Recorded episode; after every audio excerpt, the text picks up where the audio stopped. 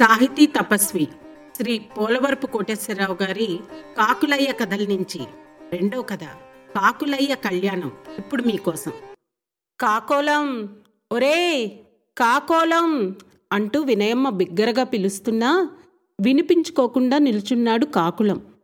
వినయమ్మ పూరిపాకలో నుండి బయటకు వచ్చింది. కందికంప దడి పక్కగా నిలుచున్న కొడుకు వంక కోపంగా చూస్తూ పలక్కుండా బెల్లం కొట్టిన రాయిలా అలా నిలబడ్డావేమిట్రా? చెవుడేమన్నా వచ్చిందా ఏం? అంది. త్రాకి చుట్ట చేతిలోకి తీసుకొని చిటికిన వేలుతో నుసిరాలుస్తూ కాండ్రించి ఊశాడు. తల్లి వంక చూడకుండానే చెప్పు ఏం చేయాలో? అన్నాడు. వినయమ్మ శరీరం శ్రమతో పండిపోయింది. తెల్లబడిపోయిన వెంట్రుకలు ముఖం మీదకు జారి ఉన్నాయి. ముఖమంతా ముడతలు పడి ఉంది. ఆమె కొడుకు చెప్పిన సమాధానం తీరు నచ్చలేదు. కసురుకుంటూ ఇవాళ వైశాఖ పౌర్ణిమ. శ్రీకాకుళం వెళ్ళి దేవుడికి కొబ్బరికాయ కొట్రా అంది.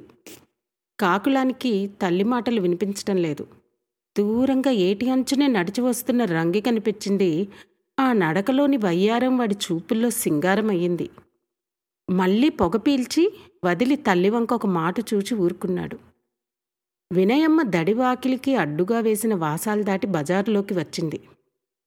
కొడుకు వాలకం చూస్తే ఈ సాయంకాలం గుడికి వెళ్ళేటట్టు లేడు.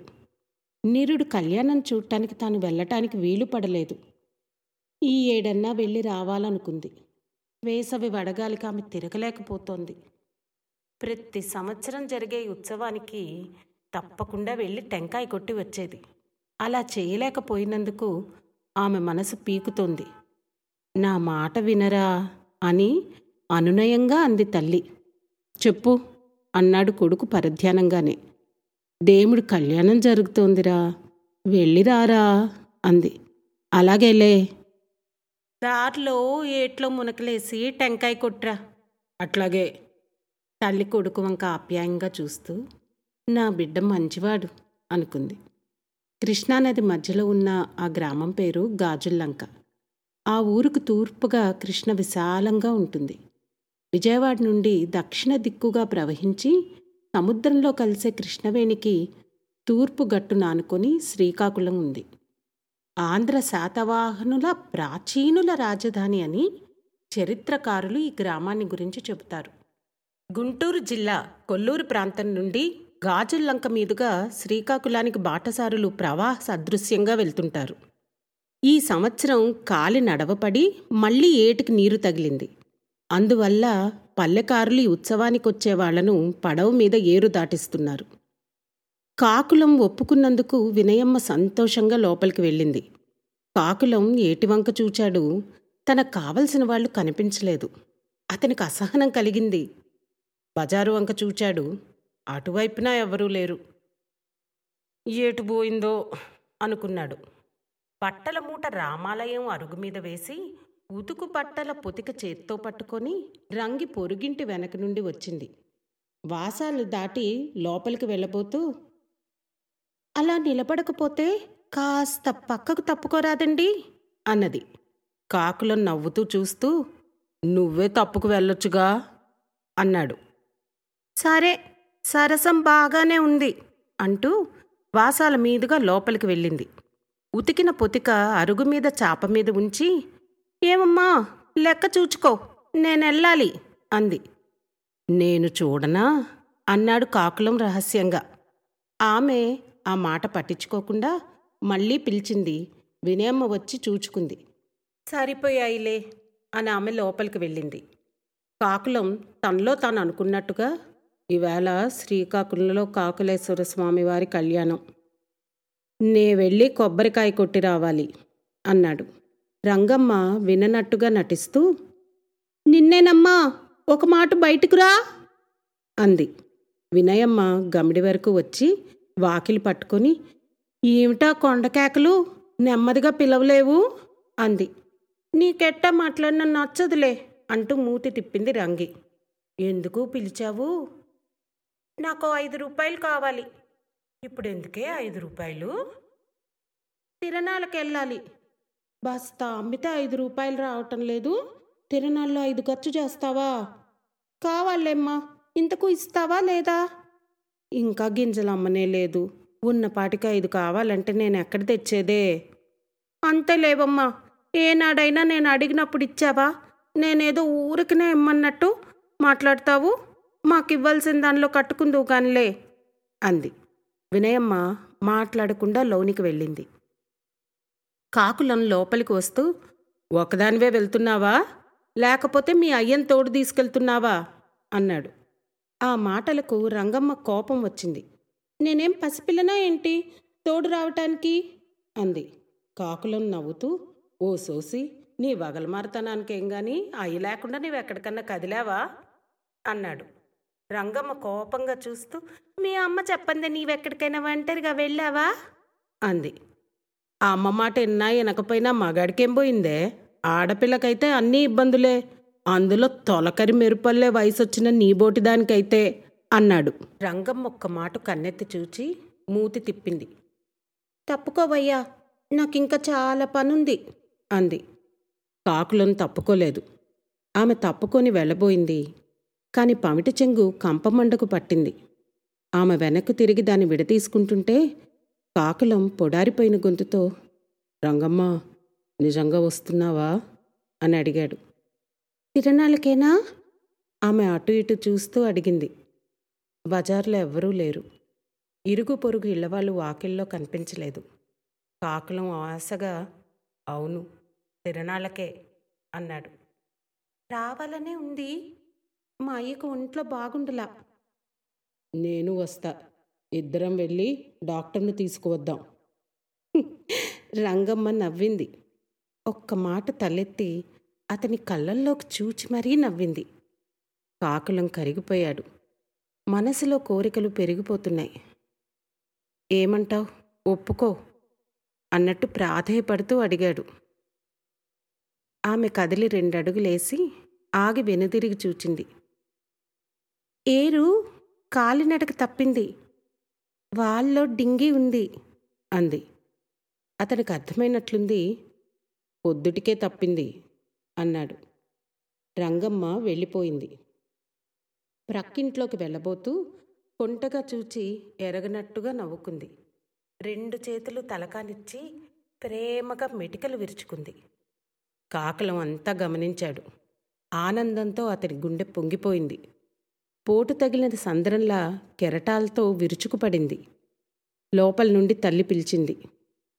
అయిష్టంగా అతని ఇంట్లోకి వెళ్ళాడు. ఆ రోజు వైశాఖ పూర్ణిమ. శ్రీకాకుళంలోని ఆంధ్ర మహావిష్ణువుకి కళ్యాణం చేస్తారు. పరిసర గ్రామాల నుండి బండ్లు కట్టుకొని విరివిగా జనం వచ్చేవారు. సంవత్సరానికో మారు మూడు రోజులు వైభవంగా ఆంధ్రదేవునికి వేడుకలు చేస్తారు. ఈ మూడు రోజులు మంచి తిరణాలు జరుగుతుంది. ఈ సాంప్రదాయం ఎన్నో ఏళ్ళ నుండి వస్తోంది. మొదటి రోజు కళ్యాణం రెండో రోజు రథోత్సవం మూడో రోజు అంబారీ సేవ. ఆ దేవాలయానికి వంశపారంపర్యంగా ధర్మకర్తలుగా ఉంటున్న దేవరకోట ఇలాకా చల్లపల్లి జమీందారులు ఈ మూడు రోజులు శ్రీకాకుళంలోనే ఉండి స్వయంగా ఉత్సవాలను జరిపించటం ఆనవాయితీగా వస్తోంది. దేవుణ్ణి చూడటంతో పాటు రాజావారిని దర్శించుకోవటం ఆ ప్రాంతపు ఎస్టేట్ ప్రముఖులు ప్రతి సంవత్సరం చేస్తుంటారు. ఆ సమయంలోనే తమ కష్టసుఖాలను రాజావారికి విన్నవించుకుంటారు. ఆంధ్ర మహావిష్ణు క్షేత్రమైన శ్రీకాకుళానికి ఏడు పాలాలున్నాయి. వీరమాచినేని వారి పాలెం గొల్లపాలెం శీలంవారి పాలెం అచ్చంపాలెం సూరపనేని వారి పాలెం తెలుగురాయని పాలెం గొల్లపాలెం ఈ గ్రామాల వారే కాకుండా ఉత్తరాన వీరంకిలాకు మరోవైపు కూచిపూడి పెదపూడి మొవ్వ ఘంటసాల చల్లపల్లి కృష్ణలోని లంకలు ఏటి అవతల కొల్లూరు మొదలైన గ్రామాల నుండి విశేషంగా జనం వచ్చి ఈ మూడు రోజులు ఉత్సవాలు చూస్తుండేవారు. ముఖ్యంగా అంబారి సేవ రోజు పొడతొక్కిడిగా ఉండేది. అకాలంగా ఏటికి నీరు తగిలింది. కాలినడక తప్పింది. అయినా దూరంగా మెరకవాటాన పుల్లలు పాతి ధైర్యం కలవాళ్ళు వెళ్ళేందుకు దారి చూపేటట్లు కొందరు యువకులు ఏర్పాటు చేశారు. కానీ పిల్లా జల్లాతో వచ్చేవాళ్ళు పడవ మీదుగా ఏరు దాటుతున్నారు. ప్రవాహంలా వచ్చే జనాన్ని పల్లెకారులు దాటిస్తూ డబ్బులు వసూలు చేస్తున్నారు. మంటలు చిమ్మిన సూర్యుడు స్నానం చేయటానికి పడమటి సముద్రంలోకి దిగినట్లు వెళ్ళాడు. వడగాలి తగ్గిపోయి పైరుగాలి సాగింది. కాకులం పెట్టి తెరిచి చలవ పంచె తీసుకొని కట్టుకున్నాడు తలదువ్వి నిలువు బొట్టు పెట్టుకున్నాడు. మొలతాడుకు కట్టిన గుబులు తెడ్డు ముల్లుగోరు తీసి గూటిలో దాచాడు. ఎర్రతాడు తెల్లపంచ మీద అందంగా ఉంది. చొక్కా తొడిగి కాలరు సర్దుకున్నాడు. తుండుగుడ్డ భుజాన వేసుకొని అటూ ఇటూ చూచాడు. వినయమ్మ దొడ్లో పనిచేసుకుంటోంది నెమ్మదిగా అద్దం తీసుకొని చూచుకున్నాడు. తన ముఖం తనకే కొత్తగా ఉంది. అందంగా ఉంది. మూతి మీద పెరుగుతున్న మీసాలను ఇంకా కత్తిరించుకోలేదు. వాటి కొసలు వంపులు తిరుగుతున్నాయి. అప్రయత్నంగా వాటిని వేళ్ళతో మరోసారి స్పర్శించాడు. కుటేరు వంటి ముక్కు లోతైన కనులు చుట్టతాగి నల్లబడ్డ పెదాలు. అతను నవ్వుకున్నాడు. ఆనందంతో గుండె నిండా గాలి పీల్చుకున్నాడు. ఇంతలో మరో ఆలోచన వచ్చింది. కళ్యాణానికి తానొక్కడే వెళ్ళవలసి వస్తే ఎలాగో ఏమో. మాయలమారి మాటలు నమ్మేదెలా? అప్రయత్నంగా అతని హృదయంలో చలిగాలి వీచింది. డబ్బులెన్ని కావాలరా? వెనక నుండి వినయమ్మ అడిగింది. ఆ మాటకు అతని భావాలు చెదిరిపోయాయి. కొంచెం ఉలిక్కిపడ్డాడు. అనుకోకుండా చేతిలోని అద్దం జారిపోయింది. అలికిన నట్టింట్లో పడి రెండు ముక్కలయింది. వినయమ్మ వంక చూచాడు. మాట్లాడకుండా వంగి అద్దం పెంకులు ఏరుతున్నాడు. వినయమ్మ కోపగించుకోలేదు. నిలబడి కొడుకు వంక చూస్తూ జాగ్రత్తగా ఏరు. చేతిలో గుచ్చుకుంటాయి అంది. మనసులో బరువు కూడినప్పుడు ఆమె మాట్లాడదు. ముభావంగా ఉంటుంది. ఈ సంగతి కాకులానికి తెలుసు. జారిపోయిందమ్మా అన్నాడు. నే తీస్తాలే నీవివతలకు రా అంది. ఈ అద్దం చాలా పాతదమ్మా అన్నాడు. నువ్వు పుట్టినప్పుడు మీ నాయన శ్రీకాకుళంలో కొందెచ్చాడు. జారిపోయిందమ్మా అతని బాధను గ్రహించింది. పెట్టెలో డబ్బులున్నాయి. నీకు కావలసినన్ని తీసుకో అంది. నువ్వే ఇవ్వమ్మా. తల్లి కొడుకు దగ్గరికి వచ్చి వాడి ముఖంలోకి చూచింది. తన కొడుకు పెళ్ళీడుకొచ్చాడు. వచ్చే లగ్గాల్లోనన్నా ఒకింటివాణ్ణి చెయ్యాలి అనుకుంది. కావిడి పెట్టి తెరిచి డబ్బులు దాచిన బరిన తెచ్చి తల్లికిచ్చాడు. ఆమె మూత తెరిచి తీసుకో అంది. నువ్వే ఇవ్వమ్మా. అన్నాడు. ఆమె లెక్కపెట్టి కొడుక్కిచ్చింది. లెక్క చూడకుండా జేబులో వేసుకున్నాడు కాకులం. కాకులం బయలుదేరాడు. ఎదురుగా కృష్ణవేణి. ఇసుక తెన్నెల మధ్యగా ఆ నది అందాలు చిందుతూ ప్రవహిస్తోంది. జనం బారులు తీరి వెళ్తున్నారు. వారి మధ్యలో అక్కడక్కడ కాంగ్రెస్ జెండాలు పట్టుకొని కొందరు యువకులు నడుస్తున్నారు. వాళ్ళు నినాదాలిస్తూ ఊపుగా వెళ్తున్నారు. ఊరు ముందు క్రొత్తగా తేలిన రెల్లులంక దాటి ఇసుకలో నడుస్తూ కాకులం ఆలోచనలో పడ్డాడు. ఈ జెండాలు పట్టుకొని నినాదాలిస్తూ సంబరానికి ఎందుకు వెళ్తున్నారు? పదేళ్ళ నాడు యుద్ధంలో పాల్గొని ఇంటికి తిరిగి వచ్చిన నాగయ్య కూడా జెండా భుజాన వేసుకొని తిరుగుతున్నాడు. ఈ మధ్యనే తెనాలి వెళ్ళి సైమన్ కమిషన్కు వ్యతిరేకంగా నినాదాలిచ్చి ఆ ఉద్యమంలో పాల్గొని వచ్చాడు. ఈ గొడవలన్నీ చెప్పిన కాకులానికి తలకెక్కేవి కావు. ఆ వెళ్ళే వాళ్ళని చూచి ఈ ఏడు ఉత్సవాలు సరిగ్గా జరగవేమో అనుకున్నాడు. ఎదురుగా చంద్రోదయం అవుతోంది. ఇసుక తెన్నెలు ఆ కాంతికి వెండిలా ఉన్నాయి. అయినా అవి ఇంకా వేడిగా బుసలు పెడుతూనే ఉన్నాయి. కాకిలం నీటి అంచునే దిగువకు నడిచి వెళ్ళాడు. మైలు దూరంలో దిగువలంక ఉంది. దాని తలగడనే టింగి చెట్టుకి కట్టేసి ఉంది. ఒడ్డునున్న రావి చెట్టు కొమ్మల క్రింద నీటి అలలలో అది ఊగుతోంది. కొత్తగా వచ్చిన చిగుళ్ళు రంగురంగులుగా మెరిసిపోతున్నాయి. రావి చిగుళ్ళు అందం ఆ వెన్నెట్లో పసందుగా ఉంది. కాకులం డింగి అంచు మీద కూర్చున్నాడు. ఎదురుగా మరోవైపు రంగమ్మ గోలు కొరుక్కుంటూ కూర్చుంది. చుట్టూ వెన్నెలైనా చెట్టు నీడలో వాళ్ళెవ్వరికీ కనిపించటం లేదు. బాట ఈ తిన్నగా వచ్చి లంకకు తగిలి ప్రక్కకు తిరిగిపోతోంది. గాలికి డింగి ఊగుతోంది. రంగమ్మ వంగి చేతిలో నీళ్ళు తీసుకుని కాకులం మీదకు విసిరింది. కాకులం ముఖాన పడిన నీటి బిందువులను తుడుచుకుంటూ ఏమిటా సరసం? అన్నాడు. ఆమె ఈ మాత్రానికే తడిసిపోయావా? అంది. కాకులం కొరకొరా చూశాడు. మొలకెత్తిపోవులే అంది. చల్లగాలికి రావి కొమ్మలు కదిలాయి. రెమ్మల మధ్యగా చంద్రకిరణాలు తెల్లని పుష్పాల్లా వాళ్ళ మీదుగా ఊగుతున్నాయి. నది నీటి పైన నృత్యం చేస్తున్నట్టు తలతల్లాడుతున్నాయి. కాకులం ఆమె దగ్గరికి వచ్చి కూర్చున్నాడు. రంగమ్మ బొమ్మలా కూర్చుంది. వింటున్నావా? దూరంగా గుళ్ళో సన్నాయి నొక్కులు వినపడటం లేదు? అంది రంగమ్మ. సరిగ్గా మాట్లాడు. అట్లా బిగుసుకు కూర్చున్నావేమైంది? నేనా నువ్వా బిగుసుకుపోయింది కాకులం ఆమె చేతిని తాకాడు. దగ్గరకు జరిగాడు. అతనికి ఊపిరాడుతున్నట్టుగా లేదు. వడలంతా కాలిపోతున్నట్లుంది. దేవుడి కళ్యాణం జరుగుతోంది. తనలో తాను అనుకున్నట్టు అన్నాడు. ఆమె మాట్లాడలేదు. తలంబ్రాలు పోస్తుంటారు. నాకు చెవుడు రాలేదు.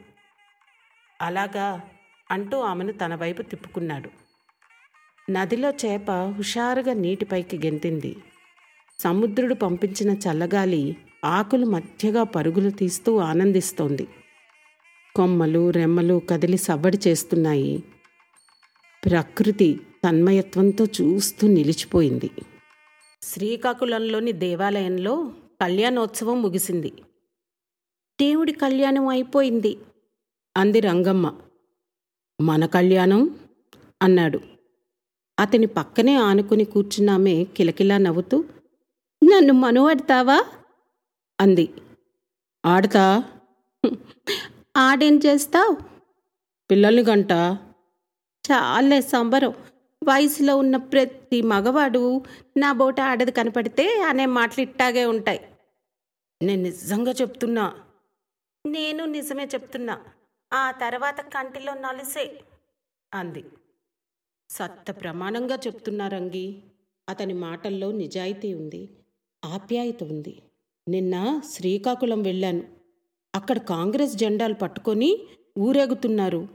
అందరూ సోదరులుమే కులంతో పని లేదని అంటున్నారు. గుణమే ముఖ్యమంట. ఆమె ఆశ్చర్యంగా చూచింది. ఆ బోధి వృక్షపు చిగురుటాకులు పైగా చంద్రకిరణాలు నాట్యం చేస్తున్నాయి. అవును ఈ కులాలేమిటో అనుకుంది. ఇంకా ఏం చెప్పారు? వాళ్ళంతా బూరాలో చెప్తున్నారు. ఏమిటేమిటో చెప్తున్నారు. ఎవరు వాళ్ళు? గాంధీ గారి మనుషులు. గాంధీ గారంటే ఎవరు? మన మిలిటరీ తాత చెప్తుండగా విన్నాను. ఆయన ఈ దేశంలో స్వాతంత్రం తెస్తాడంట. అందరూ సమానులేనని అంటాడంట. అట్లాకా అదెంత మంచి రోజో? ఆమె అతని వంక చూస్తూ అన్నది. ఆ రోజొస్తే ఎంత బాగుంటుందో? అతను మాట్లాడలేదు. ఆ రోజు ఎప్పుడొస్తుందో మళ్ళీ అనుకుంది. వస్తుంది వస్తుంది. తప్పకుండా వస్తుంది. కాకులం నమ్మకంగా అన్నాడు. అంటూ ఆమె చేతిని తీసుకొని తన చెంపపైన ఉంచుకున్నాడు. కాకోలం ఆమె నెమ్మదిగా అంది. చెప్పు. నిజంగా నన్ను మనువాడతావా? తప్పకుండా. నిజంగానేనా? నా మాట మీద నమ్మకం లేదా? అదిగో తల పైకి లేపి చూడు. ఆ కనిపించే చందమామ ఈ పక్కనున్న కృష్ణమ్మ ఈ పచ్చని చెట్లు అన్నీ సాక్షిగా నిన్ను పెళ్ళాడుతా. ఆమె మాట్లాడలేదు. అతను మౌనంగా ఆమె జడ చేతిలోకి తీసుకొని కొసలు సవరిస్తూ కూర్చున్నాడు. దూరంగా ఇసుక తెన్నెల పైన ఉత్తిత అరుస్తూ ఎగిరిపోయింది. తలపైనున్న కొమ్మల నుండి పండుటాకులు రాలి నీళ్ళల్లో పడుతున్నాయి. నీవేమంటావు? ఆమె గడ్డం పట్టుకుని అడిగాడు. దేని గురించి? మన పెళ్ళిని గురించి ఆమె మాట్లాడలేదు. చెప్పు. అలా మాట్లాడకుండా మూగదానివైనావేమిటి? పెళ్ళి గొడవ ఎందుకు కానీ? ఇంకేమైనా మాట్లాడు. కాదు. నాకు నీ మనసు విప్పి చెప్పాలి. తప్పదా? తప్పదు. సరే విను. నువ్వేదో కృష్ణమ్మ చెట్లు పూలు బుక్కాయి అంటూ చెప్పావు. నేను ఆ కాకులయ్య సాక్షిగా అమ్మోరు సాక్షిగా అతను ఆతృతగా చూశాడు. ఆమె అతని కళ్ళల్లోకి చూస్తూ నిన్ను పెళ్ళాడను అంది. అతను ఆశ్చర్యపోయాడు. కులాల అంతరాల్లో తనకన్నా చాలా దిగునున్న ఈమె తను అడిగినా మనువాడనంది. తన మనసు విప్పి చెప్పినా కాదన్నది. అతను భరించలేకపోయాడు. ఏమిటి నువ్వనేది? నన్ను పెళ్ళాడవా? రంగి నన్ను! ఆమె అతని నోటికి తన చేయి అడ్డంగా పెట్టి అలా బిగ్గరగా అరవబోకు. నీటి మీద శబ్దం చాలా దూరం వినిపిస్తుంది అంది. అతనికి కోపం వచ్చింది. బాధ కలిగింది. ఆమె చేతిని దూరంగా నెట్టి నిన్ను! అన్నాడు. అతని పళ్ళు కటకటలాడినాయి. ఆమె నెమ్మదిగా వంగి అతని వక్షస్థలం మీద తలవాల్చింది.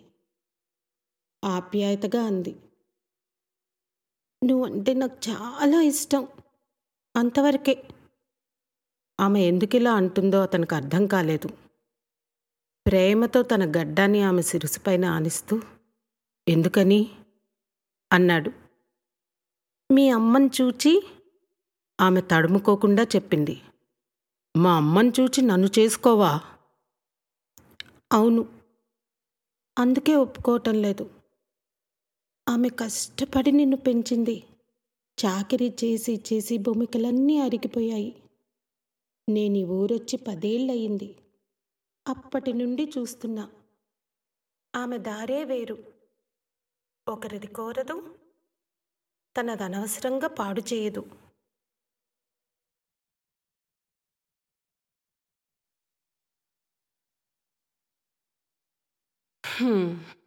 అతను నిట్టూర్చాడు. ఆమె మళ్ళీ ప్రారంభించింది.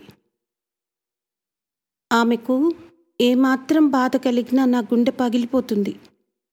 కాకులము ఆమె వంక చూచాడు. అతనికి మనసులో ఎన్నో సుడులు తిరుగుతున్నాయి. ఆమె నెమ్మదిగా అంది. కానీ నువ్వంటే నాకు ఇష్టం కాకులానికి మాటలు వరాల్లా వినిపించాయి. అతను ఇసుక తిన్న మీదకు వెళ్ళి కూర్చున్నాడు. ఆమె అతన్ని అనుసరించింది. మా అమ్మ ఒప్పుకుంటే? అతను అప్రయత్నంగా అన్నాడు. ఒప్పుకున్నా వీల్లేదు. ఈ కులాలు కట్టుబాట్లు దాటి బ్రతకటం కష్టం. ఇద్దరం ఊరొదిలిపోవాలి. పుట్టే వాళ్ళకు చాలా బాధలు వస్తాయి అతను మౌనంగా వింటూ కూర్చున్నాడు. ఆమె గొంతులో విచారం ధ్వనించింది. ఒక నీటి పొర కళ్ళల్లో తిరిగి కొలకల్లో ఆగిపోయింది. ఆమె నెమ్మదిగా లేచి పోదామా అంది. పద. అతను చల్లబడిన ఇసుకపైన అడుగులు వేస్తూ ముందుకు సాగాడు. అడుగుల్లో అడుగులు వేస్తూ ఆమె నడిచింది. దేవుడి లంక మీదుగా నడిచి గ్రామం దగ్గరకొచ్చారు. అతని చెయ్యి పట్టి ఆపి తిరునాళ్ళకెళ్తానని చెప్పి వచ్చావు? మీ అమ్మకేం చెప్తావు? వెళ్ళానని చెప్తా. దేవుడి ప్రసాదం ఏదని అడిగితే తెచ్చానని చెప్తా. చూపించాలిగా.